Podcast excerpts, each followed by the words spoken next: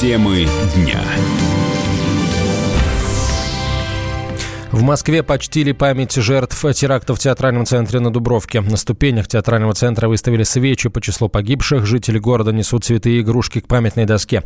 Зам руководителя штаба по освобождению заложников на Дубровке в 2002 году Владимир Васильев рассказал, что с момента теракта в Нордосте Россия стала жестче бороться с терроризмом. Буквально недавно было заседание НАК в Пятигорске. Там подводили итоги и говорили о том, что из года в год в разы сокращается. По их оценке, недавно вот Александр Васильевич Бортников давал тоже комментарий и на международном совещании партнеров ФСБ по этой тематике. То есть это объективные вещи. То, что сейчас вы вспомнили поездку в Сирию, тоже вы же все видите, и люди видят, что как раз такая политика и тактика, когда терроризмом начали бороться там, где он формируется, там, где основная угроза, где гнездо, дает больше эффект. Это тоже заметно. Проблемы остаются, но при этом есть и существенные изменения в плане подходов к решению. Вечером 23 октября 2002 года 40 террористов ворвались в здание театрального центра в Москве, захватив заложники 914 участников и зрителей мюзикла «Нордост». Ранним утром 26 октября большая часть заложников в результате спецоперации была освобождена. В результате теракта погибли 130 человек. Более половины россиян считают, что не имеют никакого влияния на происходящее в стране. Таковы данные опроса Левада-центра. 58% респондентов признались, что не чувствуют себя ответственными за политические события. О возможности повлиять на происходящее в России заявили чуть больше 38% сограждан. Из них 5% опрошенных уверены, что от их мнения зависит курс государства. Политолог Павел Рыжевский считает, что результаты опроса Левада-центра свидетельствуют о главном. Люди, происходящим в стране, недовольны. Ну, ответили так э, большинство, наверное, потому что недовольны люди существующим положением вещей. Весь негатив от протестных движений и какие-то вот столкновения с правоохранительными органами, они негативно влияют на восприятие людей. Оппозиционная протестная деятельность, она воспринимается как такой инструмент демократических возможностей влияния на систему, когда она эта возможность пресекается властями, конечно, воспринимается негативно. Мне кажется, это и нормально. Даже больше процент людей не особо влияет на положение вещей в стране, потому что только очень малый процент является какой-то движущей силой в обществе, который занимается каким-то развитием, прогрессом, каким-то изменением. Ничего такого опасного в этом нет. Если у нас была бы какая-нибудь там, там революция, ну, наверное, тогда бы массы действительно влияли. И исполнителями, акторами политических процессов все равно всегда остаются единицы. Но это просто нормально, это практика в любой стране ходит на выборы, конечно, там какой-то процент населения, явка, но все равно именно непосредственно влияют все равно очень немногие люди. Опрос проходил в конце сентября по репрезентативной всероссийской выборке городского и сельского населения. Его участниками стали более полутора тысяч человек в возрасте от 18 лет. Самарским учителям запрещают переписываться с родителями в иностранных мессенджерах. Такое распоряжение издал местный департамент образования. В документе сказано, что педагогам не следует пользоваться WhatsApp, Viber, Skype, Facebook, Twitter и другими западными ресурсами. Комсомольская правда пообщалась с жителем Самары Сергеем Федоровым, который опубликовал в интернете фотографию этого распоряжения. Мне документ попал совершенно случайно. Один из моих знакомых, связанный с образованием, наверное, для которого он и предназначался в том числе, с удивлением прислал мне эту копию и спросил, что я по этому поводу думаю. Что ему мог сказать? Я ему сказать, что если есть такой приказ, ну, выполняй, если тебе не хочется, том числе, а сам его опубликовал в интернете. Сначала я думал, если честно, что это, скорее всего, фейк. Потом оказалось, что нет, это правда. Департамент областной информации действительно там издал такую директиву, предписание. Мне кажется, она глупостью в той части, которая касается учителей, директоров школ, вряд ли кто-то из них является носителем той секретной информации, которую надо скрывать особым способом. Это обычная самарская школа. Я впервые в жизни услышал фамилию вот этого директора. А в комментариях, как оказалось, несколько моих знакомых учились в этой школе, и они о нем очень хорошего мнения. Вот если вы почитаете комментарии, которые несколько человек там делало, они отзываются им очень хорошо. И они считают, что вот он вынужден был под давлением вышестоящего, там, сказать, я не знаю, там, Гранора, оно издать такой приказ. Заслуженный учитель России Александр Снегуров считает, что эти ограничения противоречат нормам международного права.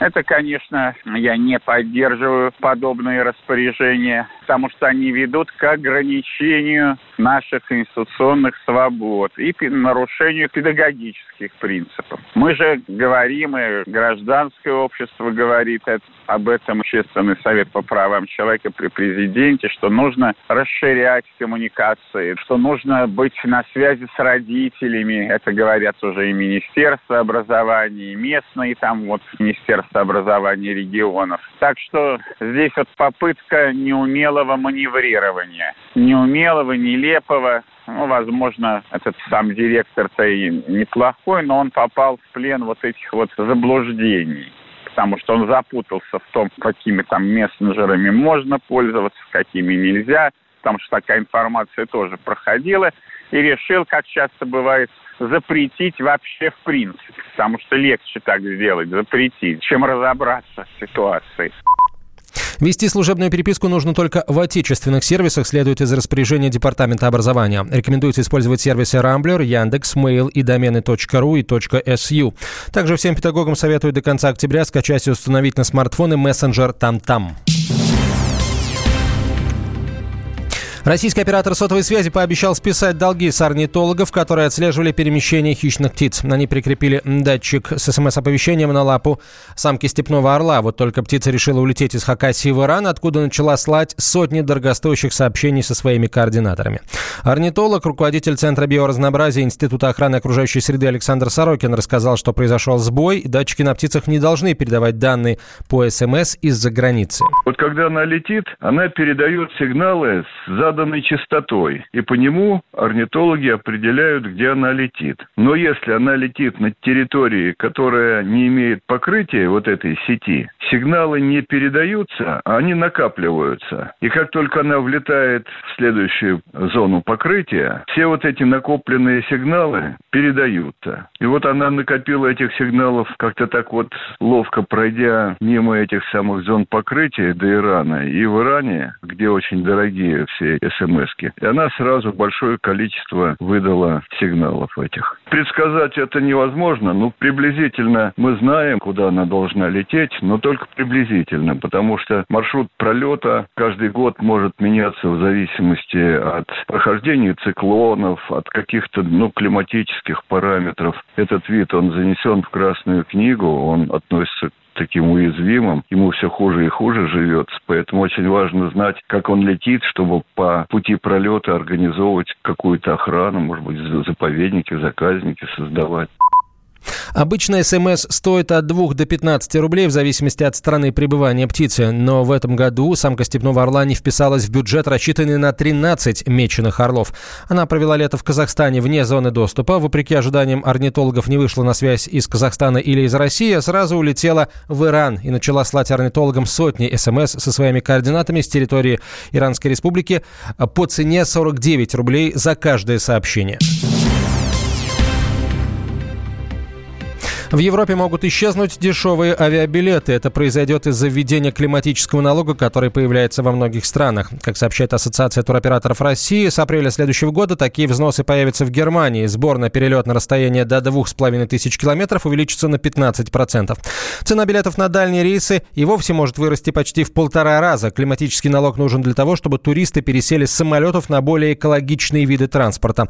Однако, как рассказал вице-президент Российского союза туриндустрии Юрий Барзыкин, с введением новых сборов люди летать меньше не станут. Конъюнктуры больше всего влияют. Там, где востребованы, они становятся дороже. Поэтому летать не перестанут, пока летают все больше, как внутри страны, так и за рубеж. В среднем там от 10 до 14 и выше процентов рост. Ну, существенно это никак влиять не будет и не повлияет. Вот. Ну что, автомобилям меньше влияния или на велосипедах все ездить не будут. На мой взгляд, просто система сборов дает возможность зарабатывать. Вот и все. Потому что экологическую безопасность обеспечивают тоже комплексом факторов, но не экологическим сбором.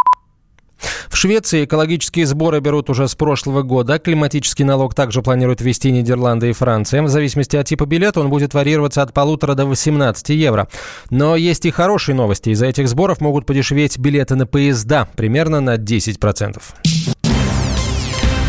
центральную Россию пришли последние теплые выходные этой осени. Уже со следующей недели погода резко изменится, рассказал ведущий синоптик Центра погоды ФОБОС Евгений Тишковец.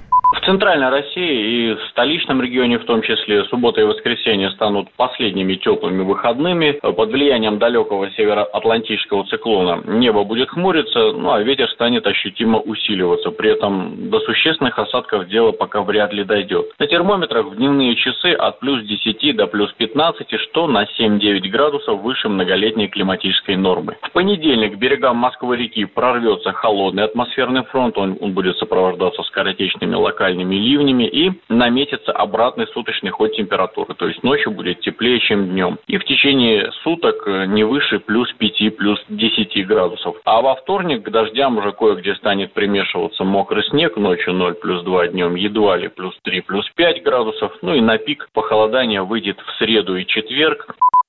Водители также призвали с приходом холодов аккуратнее вести себя на дорогах. Темы дня. Лучше и сто раз услышать, и сто раз увидеть. Наш эфир на YouTube-канале «Радио Комсомольская правда». Для всех, кто любит по-разному. И ушами, и глазами.